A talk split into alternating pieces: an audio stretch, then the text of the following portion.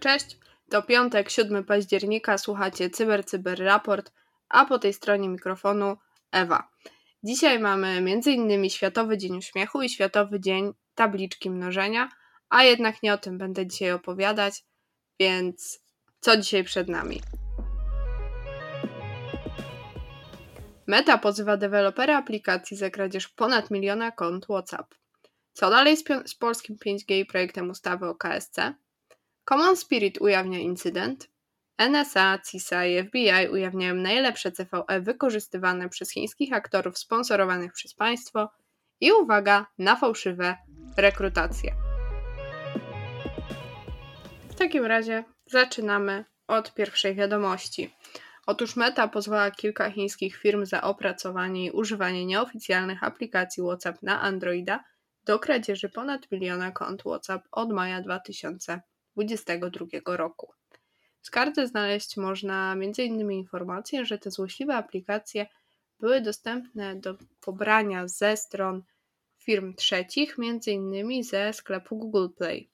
Po zainstalowaniu aplikacje te wykorzystywały złośliwe oprogramowanie po to, by do zbierania poufnych informacji, w tym uwierzytelniania konta w celu przejęcia już tych prawdziwych kont WhatsApp, a to w celu wysyłania wiadomości spamowych. Od połowy lipca działa Google Play Protect systemu Android, zaktualizowany w celu wykrywania i wyłączania wcześniej pobranych złośliwych fałszywych wersji WhatsApp na urządzeniach z Androidem po tym, jak Meta powiadomiła Google o swoich odkryciach. Ostatecznie Meta pozwała trzy firmy za złamanie warunków użytkowania i umowy deweloperskiej. Więcej oczywiście przeczytacie w podlinkowanym artykule. Na nowelizację ustawy o krajowym systemie cyberbezpieczeństwa czekamy już od dwóch lat. Aż tu nagle w Biuletynie Informacji Publicznej Cyfryzacji KPRM pojawił się projekt ustawy o zmianie ustawy o krajowym systemie cyberbezpieczeństwa oraz ustawy Prawo zamówień publicznych. Jednak, jak donosi Cyber Defense w czwartek, 6 października, czyli wczoraj, nowy tekst projektu ustawy o KST został wycofany z rozpatrywania przez Stały Komitet Rady Ministrów na wniosek ministra cyfryzacji. Projekt ma zostać ponownie przekazany do Stałego Komitetu Rady Ministrów, ale najpierw ma go rozpatrzyć Komitet Rady Ministrów do spraw bezpieczeństwa narodowego i spraw obronnych. Jedną ze zmian w tej wersji nowelizacji jest usunięcie zapisów dotyczących spółki Polskie 5G oraz Funduszu Celowego na rzecz strategicznej sieci bezpieczeństwa. W każdym razie ten temat jeszcze na pewno będzie nieraz powracał, bo też nie po raz pierwszy o tym mówimy wciąż czekając na nowelizację ustawy.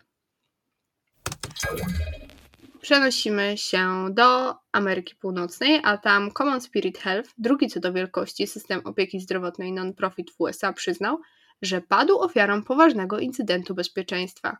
Na stronie Common Spirit Health pojawiły się dwa komunikaty na, na ten temat i wiadomo z nich, że w ramach środków ostrożności wyłączono niektóre systemy informatyczne, które mogą obejmować elektroniczną kartę zdrowia i inne systemy. W związku z tym problemem przesunięto również niektóre wizyty pacjentów. Placówki i szpitale dotknięte tym incydentem bezpieczeństwa zgłosiły również, że nie mogą uzyskać dostępu do systemów elektronicznej dokumentacji medycznej Common Spirit Health. Uważa się, że jest to atak ransomware, natomiast firma nie potwierdziła jeszcze tego formalnie. NSA, CISA i FBI opublikowały w czwartek wspólne zalecenia zawierające listę 20 najczęstszych luk w zabezpieczeniach wykorzystywanych od 2020 roku przez chińskie grupy APT. Cyberprzestępcy nadal wykorzystują znane luki w zabezpieczeniach, aby aktywnie atakować sieci państwowe, a także firmy zajmujące się oprogramowaniem i sprzętem. Wśród najczęściej używanych znajdziemy Log4j, luki w Exchange czy VMware.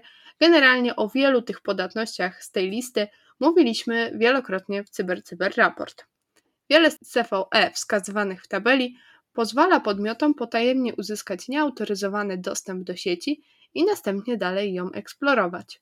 W raporcie znajdziecie też m.in. mitygacje, a wśród nich to, o czym także często mówimy, czyli aktualizowanie.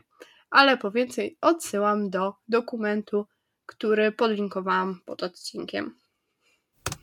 Przenosimy się na krajowe podwórko, sprawdzając, jakie zagrożenia czyhają na polskich użytkowników. W sieci pojawiły się m.in. fałszywe rekrutacje, tym razem atakujący podszywają się m.in. pod BNP Paribas.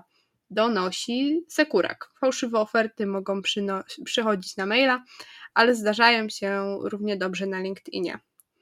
Na Facebooku natomiast należy uważać na próby podszywania się pod popularny program śniadaniowy jednej ze stacji telewizyjnych, gdzie wykorzystywany jest wizerunek prowadzących. O tym z kolei mówi CERT Polska. CSIRT KNF natomiast ostrzega przed fałszywymi stronami podszywającymi się pod mBank i rzecz jasna nadal w sieci królują fałszywe strony oferujące sprzedaż węgla. Z kolei y, CERT Orange Polska pisał o phishingu, gdzie podszywano się pod polską policję, ale jest on o tyle wyjątkowy, że naprawdę nieprawdopodobny i najeżony wieloma błędami. Natomiast nie ma co liczyć, że wszystkie phishingi będą tak łatwo rozpoznawalne, więc zachowajcie czujność. A ja tymczasem mogę się tylko z Wami pożegnać i życzyć Wam miłego weekendu. My słyszymy się już w poniedziałek. Cyber Cyber Raport. Do usłyszenia. Cześć.